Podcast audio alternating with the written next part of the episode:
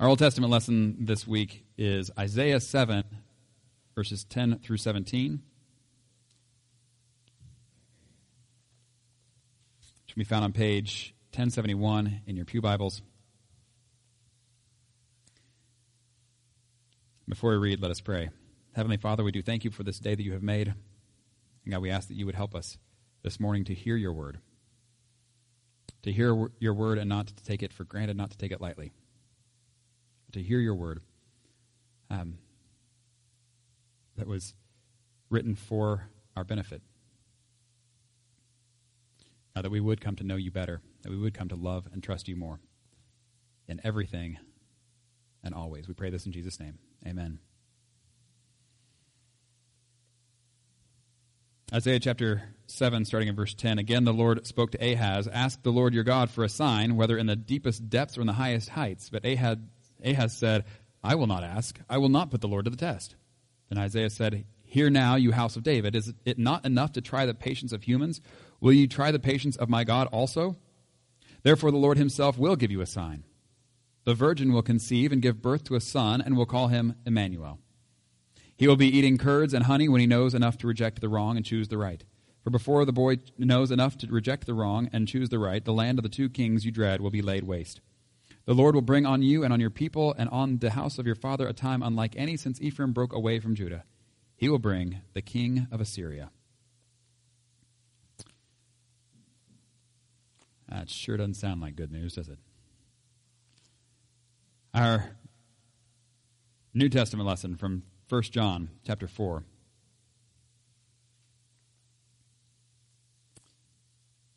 Verses 7 through 21, which can be found on page 1652 in your pew Bibles.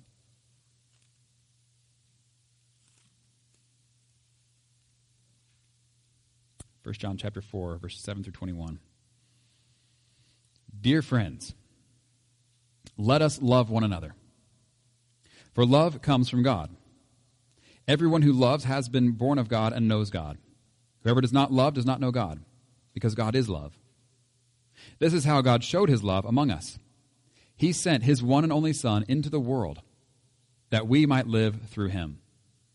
This is love, not that we loved God, but that he loved us and sent his Son as an atoning sacrifice for our sins. Dear friends, since God so loved us, we also ought to love one another. No one has ever seen God, but if we love one another, God lives in us and his love is made complete in us. This is how we know that we live in him and he in us. He has given us of his Spirit, and we have seen and testify that the Father has sent his Son to be the Savior of the world. If anyone acknowledges that Jesus is the Son of God, God lives in them and they in God, and so we know and rely on the love God has for us. God is love. Whoever lives in love lives in God and God in them. This is how love is made complete among us, so that we will have confidence on the day of judgment. In this world, we are like Jesus. There is no fear in love, but perfect love drives out fear, because fear has to do with punishment. The one who fears is not made perfect in love.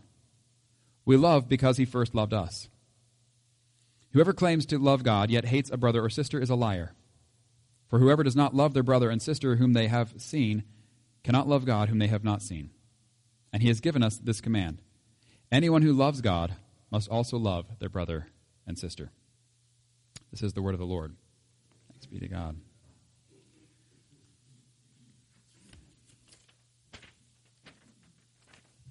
A few weeks ago, we were looking at Zechariah in the temple, where he was visited by an angel. And I told you a story about my own childhood back when I was in seventh grade and had a glorious mullet. If you were here that week, I'm sure you remember and have been able to picture nothing else since then. But I had the mullet, and it got removed. It got removed as a part of my punishment for both not turning in my homework and then lying to my mom about it. And she had told me at the time that this is what was going to happen, and I didn't believe her. And the point that I was making that day is that whether I believed her or not, that was what was going to happen. And so we talked about Zechariah in the temple and how whether he believed God or not, that's what Gabriel was saying to him is, believe it or not, this is what is going to happen. And the way that Luke tells the story he talks about Zechariah first and Gabriel coming to him and saying, this is what is going to happen. And then we spent the last 2 weeks looking at Mary, the angel coming to her and her response, and when she goes and visits Elizabeth and the response there and how she overflows with praise. And then now we come back to Zechariah. Now, why haven't we heard from Zechariah since the temple? Because nobody's heard from Zechariah since the temple. That was part of the thing, is he said, this is in Luke chapter 1, and Gabriel says, and now you will be silent and not able to speak until the day this happens, because you did not believe my words, which will come true at their appointed time. That seems weird, though, doesn't it? That Zechariah is now not able to talk for 9 months. Does it seem like kind of just an arbitrary punishment? Does it seem like a weird punishment? Does it seem out of line? Or does it seem perfectly fitting and appropriate? Actually, that's not our place to say. This is what God has decided is going to happen for Zechariah. And when you look at the result, the end result, that's where we know, oh, I think God knows what he's doing. God has given Zechariah something to respond to. He has given him a message, and he has now given him a discipline that also acts as a sign. That every time Zechariah forgets and opens his mouth to speak and nothing comes out, he's reminded again. He's reminded again of the promise that God has made and the power that God has to do what he said he's going to do. This is something Zechariah gets to consider every day, every moment, for 9 months. I don't know if you've ever been put in timeout before. But typically, with any sort of discipline, you have two options. You have two options as how you respond to the discipline. One is you can respond well. It can humble you. It can break you down to where you say, you know what? I should not have done what I did. Given the chance to do it over, I would do it differently. That is always what should be the intention for the discipline, is to bring you to that place where you say, I would not do that again, if I were doing it again. However, you do have another option when being disciplined, and we're probably all familiar with this option. And that is the hardening of the heart. That just gets mad about the discipline, that gets mad about the situation, that gets mad that, not that I did it, but that I got caught. I get mad that the person who's punishing me is doing it the way that they're doing it. I'm getting mad about all the things, and so instead of it changing me at all, it just hardens me, and I say, you know what, if I were in that situation again, yeah, I'd do that again, but this time I'd do it where I wouldn't get caught, or yeah, I'd do that again, but this time I'd do it where... And so it hardens us. This is what we see, by the way, in Egypt with Pharaoh. You remember that? That Moses comes and gives him one sign after another, and the plagues that start falling on all the people of Egypt, and people are suffering because Pharaoh refuses to let the people go, just as God has said. And does Pharaoh soften? Does this soften his heart? Does it break him down? Does he get to the point where he says, you know what? If Moses comes back and says, let my people go, next time I'm going to do it. No. He hardens his heart all the way through. Now, at the very end, he finally does let them go, but not because his heart is softened. He's just had enough. And so the discipline that was being applied there for Pharaoh, it hardens him. And we all have that choice. For Zechariah, I want you to hear what happens. Here we are 9 months later, 9 months after considering day by day what God has said to him through the angel Gabriel, 9 months of silence on his part. Picking up the story in Luke chapter 1, starting in verse 57. When it was time for Elizabeth to have her baby, she gave birth to a son. Her neighbors and relatives heard that the Lord had shown her great mercy, and they shared her joy. On the eighth day, they came to circumcise the child, and they were going to name him after his father Zechariah. But his mother spoke up and said, No. He is to be called John. They said to her, there is no one among your relatives who has that name. Then they made signs to his father to find out what he would like to name the child. He asked for a writing tablet, and to everyone's astonishment, he wrote, "His name is John."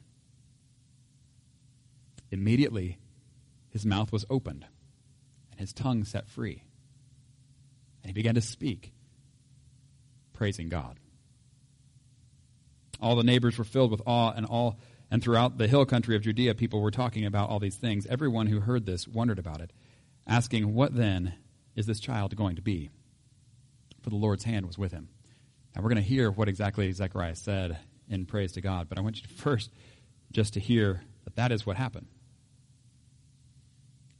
That when the child is born, when it comes time to name the child, and there's a bit of controversy amongst the family as to what the child's name is going to be, and they all turn to Zechariah, all eyes on him. Now is where we finally get to see how is Zechariah going to respond to this 9 months of silence. Elizabeth had answered by saying, "He is to be called John." That works. But that's not what Zechariah says. Did you notice the difference? She says that he is to be called John. Zechariah declares his name is John. It's not just that we're going to call him that, but this is his name. And it's not that Zechariah is the one who's giving him the name. Zechariah is almost declaring it as though the name had already been given. But it had. If you remember back when Gabriel appeared to him in the temple, this is in verse 13, where it says, "Your wife Elizabeth will bear you a son, and you are to call him John." He's been named, and not by his parents. God has named this child through the angel Gabriel. So when it comes time for Zechariah, all eyes turn to him. What are we going to name this boy? Are we going to follow family custom? Are we going to follow the traditions of our elders? Are we going to follow the ways of the world? And he says emphatically, actually writes emphatically, he's already been named. He already has a name, and that's what we're going with. We're going with what God has said. So, has Zechariah learned his lesson? Has he benefited from this time of silence? Has he benefited from the discipline that instead of hardening him has softened him? I think so. To the point that then when it says, I love the way that it says it. It doesn't say then, and then he starts talking again. But immediately his mouth was open and his tongue set free. Isn't that a great image? Like the gates swinging open and the animal running forth. His mouth is open and his tongue is set free. Just that the words start flowing and pouring out of him. And what starts flowing and pouring out of him is really interesting when you consider what Jesus says about how the mouth speaks what the heart is full of. The mouth speaks what the heart is full of. Or in another translation, out of the overflow of the heart, the mouth speaks. So when his mouth is open and his tongue is set free, what is it that starts pouring forth from his heart? Is it the bitterness and anger over the unfair treatment he's had for the last 9 months? Everybody else gets to talk. How come I don't get to talk? It's not fair. That's not what comes out at all. He has not been able to speak for the last 9 months, and when finally his mouth is open and his tongue is set free, what starts pouring forth from his heart is praises to God. So, we're going to hear this starting in verse 68, but first, verse 67, his father Zechariah was filled with the Holy Spirit and prophesied. And we talked about this last week, how we see the whole family, how Elizabeth is filled with the Holy Spirit and starts pointing people to Jesus, that John the Baptist, even before he's born, is filled with the Holy Spirit and starts pointing people to Jesus, even before he's born. We saw that last week. And now here we have Zechariah, the father, being filled with the Holy Spirit, and listen to what he says. "Praise be to to the Lord, the God of Israel, because he has come to his people and redeemed them. He has raised up a horn of salvation for us in the house of his servant David, as he said through his holy prophets of long ago, salvation from our enemies and from the hand of all who hate us, to show mercy to our ancestors and to remember his holy covenant, the oath he swore to our father Abraham, to rescue us from the hand of our enemies and to enable us to serve him without fear, in holiness and righteousness before him all our days. And then turning his attention to his son, his newborn son, he says, verse 76, and you, my child, will be called a prophet of the Most High.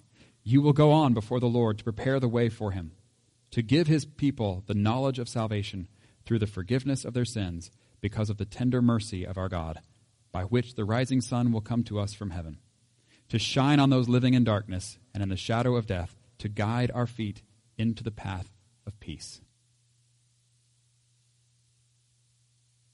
And the child grew and became strong in spirit, and he lived in the wilderness until he appeared publicly to Israel. So what is it that's pouring forth from Zechariah's heart? It's praises to God. And we see that for the past 9 months, apparently he hasn't been just going over and over again, poor me, woe is me, I can't speak. But what he's been going over and over again, every time he opens his mouth and nothing comes out, is God is doing what he said he was going to do. God is doing what he said he was going to do by me not being able to speak. My wife has a belly that continues to get larger. And we are feeling the movement of John the Baptist. He doesn't know is that John the Baptist yet, but we're feeling the movement of this baby as he continues to grow and develop. God is doing what he said he was going to do. And he remembers what Gabriel said to him, that this is not just you're going to have a baby. This is a connection with the promises that God has made from long ago. This is what he is able to reflect on for 9 months. Instead of, woe is me, poor me, how pitiful is my situation. But instead it's, how great is our God. How great is our God who is actually doing what he said he was going to do. And the promises that he made all the way back to Abraham, he's fulfilling those. And I'm getting to see ways in which he's fulfilling those. And that gives him a confidence moving forward in all of it. And so he praises God for these things.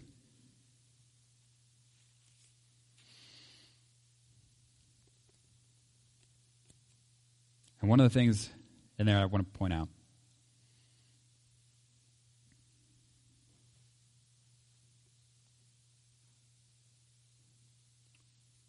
We'll go first where he says to baby John, where he goes ahead and talks to this baby. And if you've ever been in a situation where you've held your new child and you kind of do have this picturing forward of what, I wonder what it's going to be for you. What do the years ahead have in store for you? And you kind of have all these dreams, and some of those may happen and many may not. And we don't ever know. But he does. How neat would that be? That he knows what is coming for this child because of what the angel had already spoken to him. And now, instead of just wondering, he's able to celebrate even from 8 days old. This is who you're going to be. This is what you're going to do. You have a role in the kingdom of God, and I can't wait to see it all unfold. So there's that.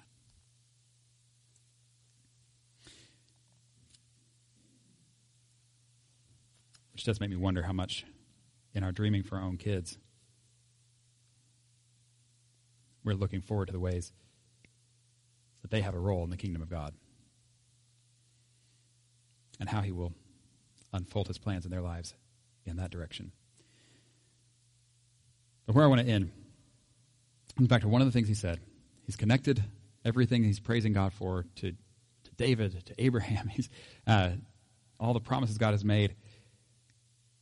But one of the things he says, verse 74 and 75, to rescue us from the hand of our enemies and to enable us to serve him without fear in holiness and righteousness before him all our days.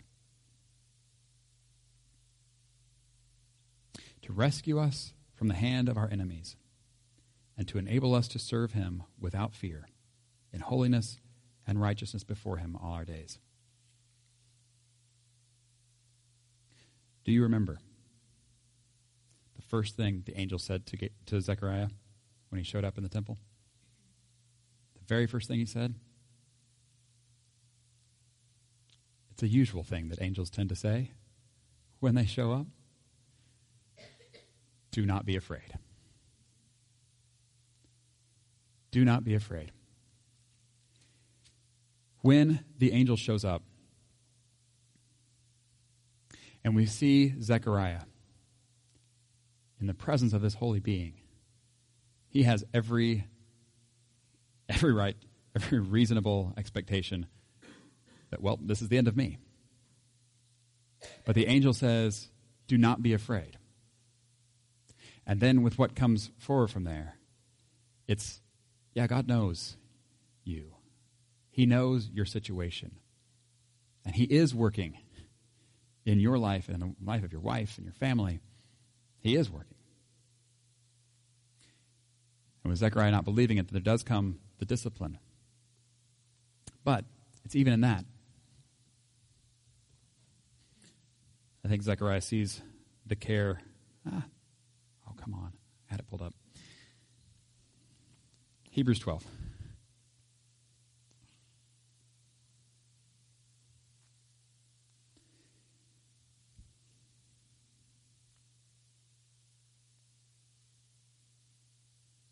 Hebrews 12, verse 10. Speaking of discipline. Talking about human fathers disciplining us. And as human fathers, we do that to the best we can. And we make all kinds of mistakes. But his point is, God doesn't make mistakes in this. And in fact, he says, they disciplined us for a little while as they thought best, but God disciplines us for our good in order that we may share in his holiness.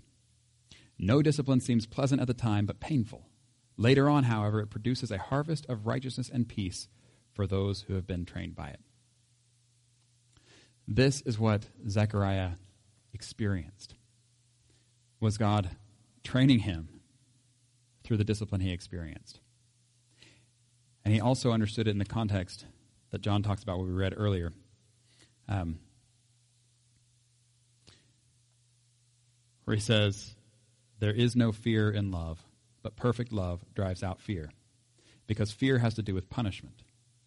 The one who fears is not made perfect in love. We love because he first loved us. What Zechariah experienced was not an arbitrary punishment.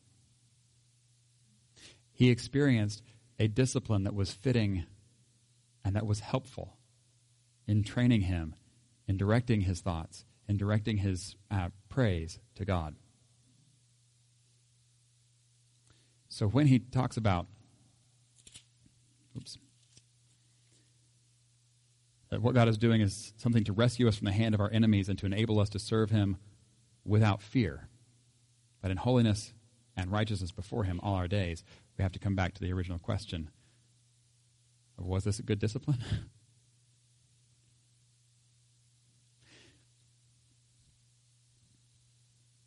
When I was in 7th grade and my mom cut off my hair, that was an appropriate and fitting discipline. And my response was to dig in my heels, to continue doing what I had been doing, to not respond well to the discipline that was given lovingly and for my good. And it was years later before I finally got all that turned around. But the discipline was there. The loving intent was there. My heart just wasn't right. We have been looking all Advent. How do we respond to the promise of God? We see Zechariah was also disciplined. But for him, his heart was right.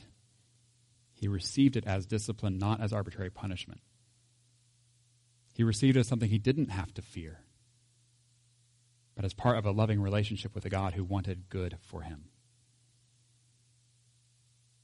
And so the question for us, as we go through today, tomorrow, Christmas, and on, how do we respond to the promise of God? How do we respond to the disciplines we endure? Like me? Like Pharaoh? Like Zechariah? I pray that our hearts would be right, that they would be ready, that they wouldn't be afraid, that they wouldn't be bitter, that they would be soft, that they would be receptive, that they'd be ready for the change that God has in store for us, that they would trust in his loving care and his loving discipline. And if you doubt his love for us, pay attention to Christmas again. In the name of the Father, the Son, and the Holy Spirit. Amen.